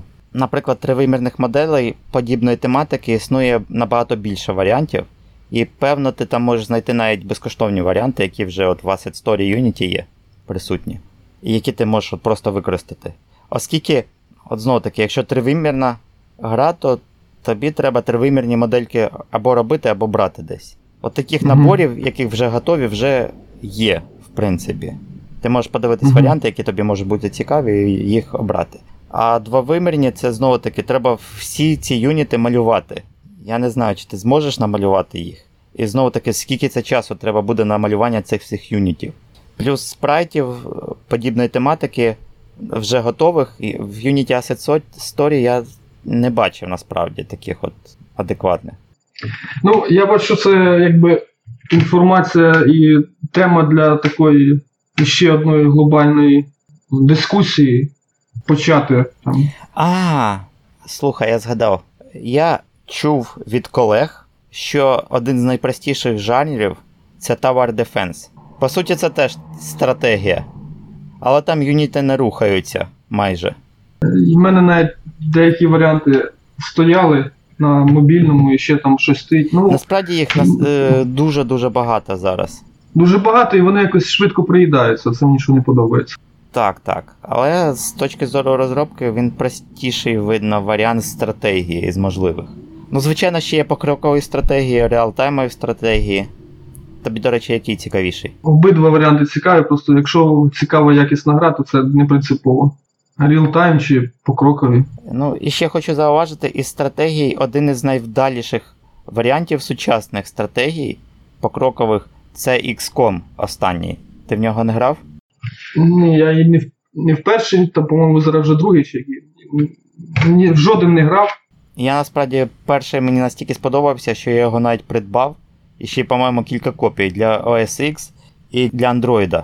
Там використана система двохтактової покрокового чи щось такої. Вони розробили унікальну систему покрокового бою, і насправді вона досить таки зручна. Можеш глянути хоча б відео, як вона працює. Можливо, теж можна варіант на тему зробити, чому би і ні. Бо ця система поки що ще не дуже активно використовується. Але гравцям подобається і вона реально зручна. Угу. Ну, подумаємо. Так, загалом думай, але недовго. Краще до активних дій пошвидше теж переходь. Дякую за те, що ти сьогодні приєднався. І тобі дякую, Міша, за всі коментарі, розповіді, тлумачення, роз'яснення. Ну, От. І дякую нашим слухачам. Так, дякую всім, хто слухав і хто буде слухати, всім, хто приєднується до нашої команди розробників, всім успіхів і натхнення.